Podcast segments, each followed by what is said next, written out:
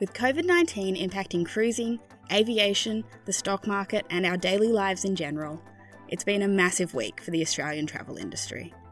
I'm Bruce Piper, publisher of Travel Daily, Cruise Weekly, Business Events News, and Travel Bulletin. And I'm Anna Piper, and this is Travel Daily News on the Fly, your weekly run through of all the latest travel industry news. So, with COVID 19, there seems to have been such a focus on cruising. What's the story there?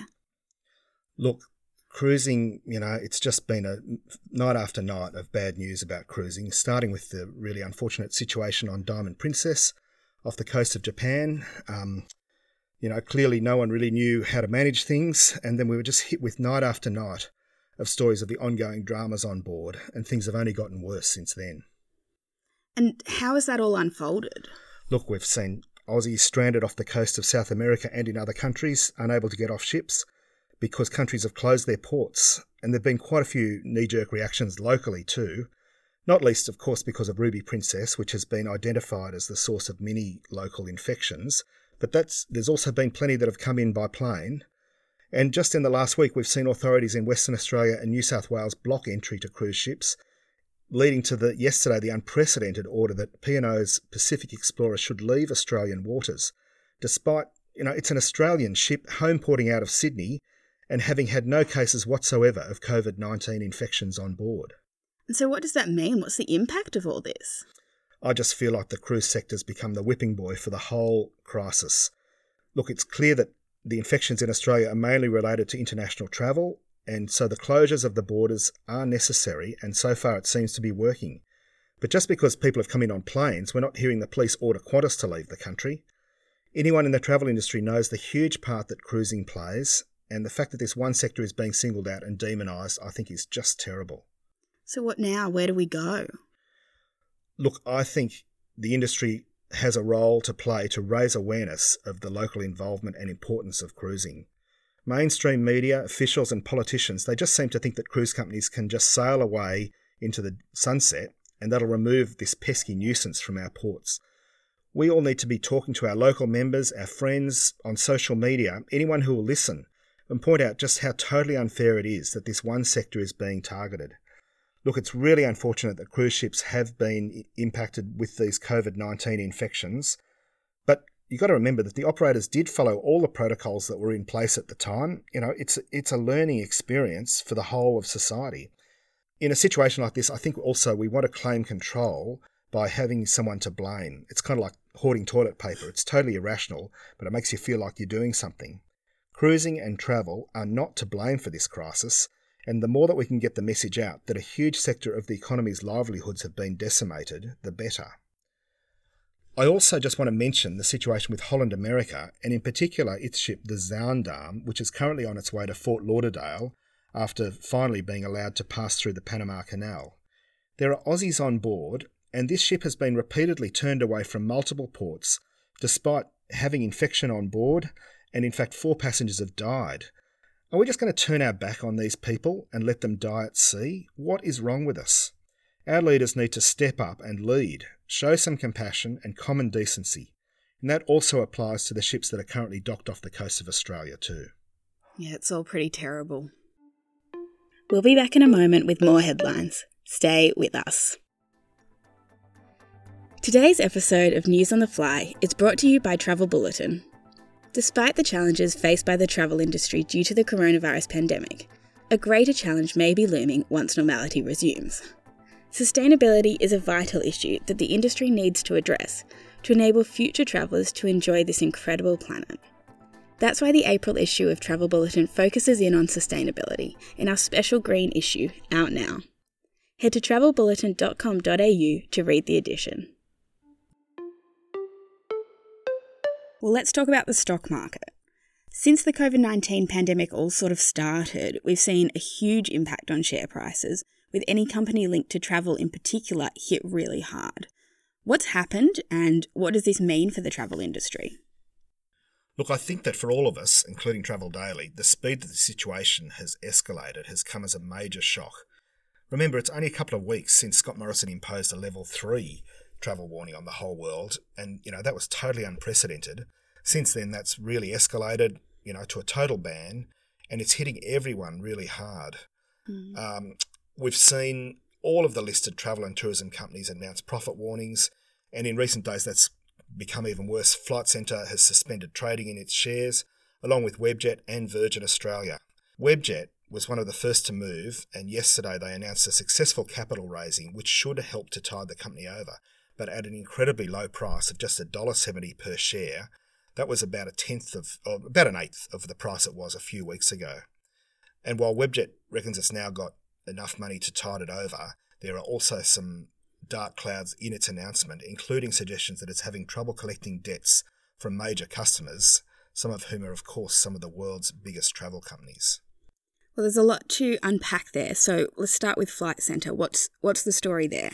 Well, look, Flight Centre initially reacted to the COVID 19 crisis by announcing the closure of hundreds of shops and, you know, some cost saving measures. But many within the business had long expected that to happen as part of a already planned transformation process. But then, within a few days, just as everything ground to a complete halt, the company's shares dived to less than $10, which I think was the trigger for the board to, to get them suspended from trading. And after that, Flight Centre announced many more cuts, including stand downs, layoffs of, of about 6,000 people globally, an estimated um, 250 shops closing, uh, 3,800 of those people based in Australia, the closure of the Universal Traveller brand, which was launched only about a year ago, replacing student flights. And the company's also talking to landlords about um, cutting its leases and reviewing all of its spending. Um, I've read some reports saying um, Flight Centre's working to sell buildings and estimates it needs between 200 million and 400 million to see it through the crisis. And what about the airlines then? Well, I mean, it's just brutal for the airlines. Um, Qantas and Virgin, Air New Zealand, all, you know, practically grounded. Um, they're all really hurting, but some airlines have got big cash reserves or supporting supportive government shareholders.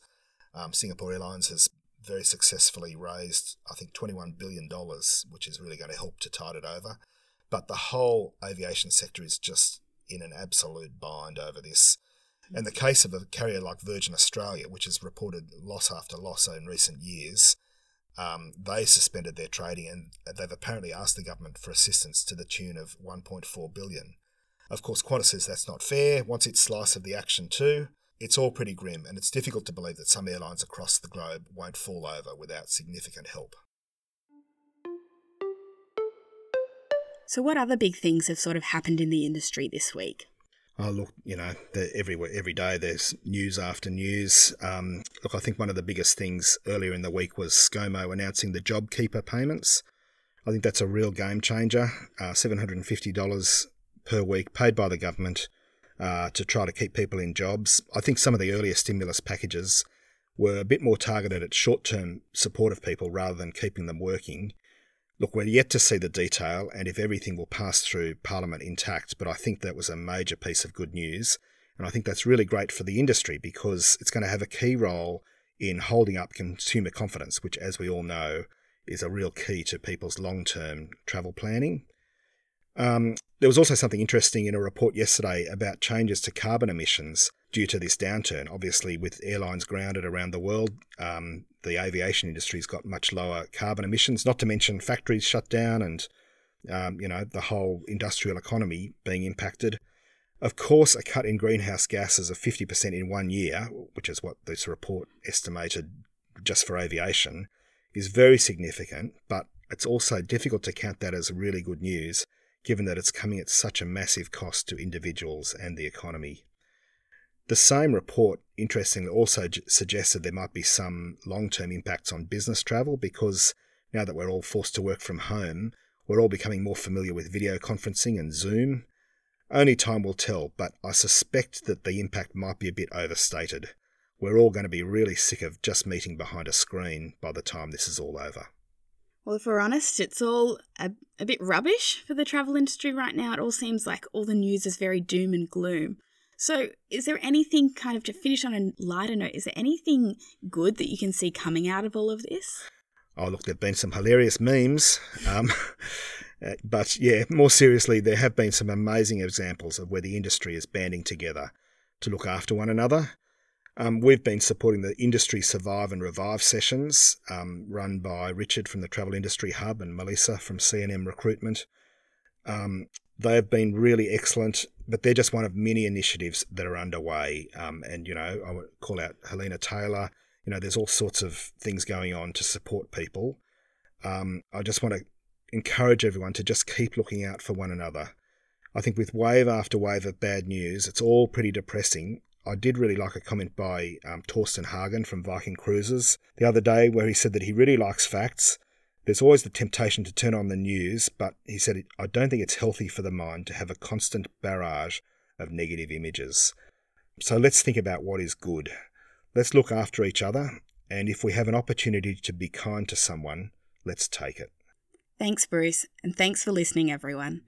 Keep up to date with your daily newsletters from Travel Daily and Cruise Weekly, and don't forget to subscribe to this podcast.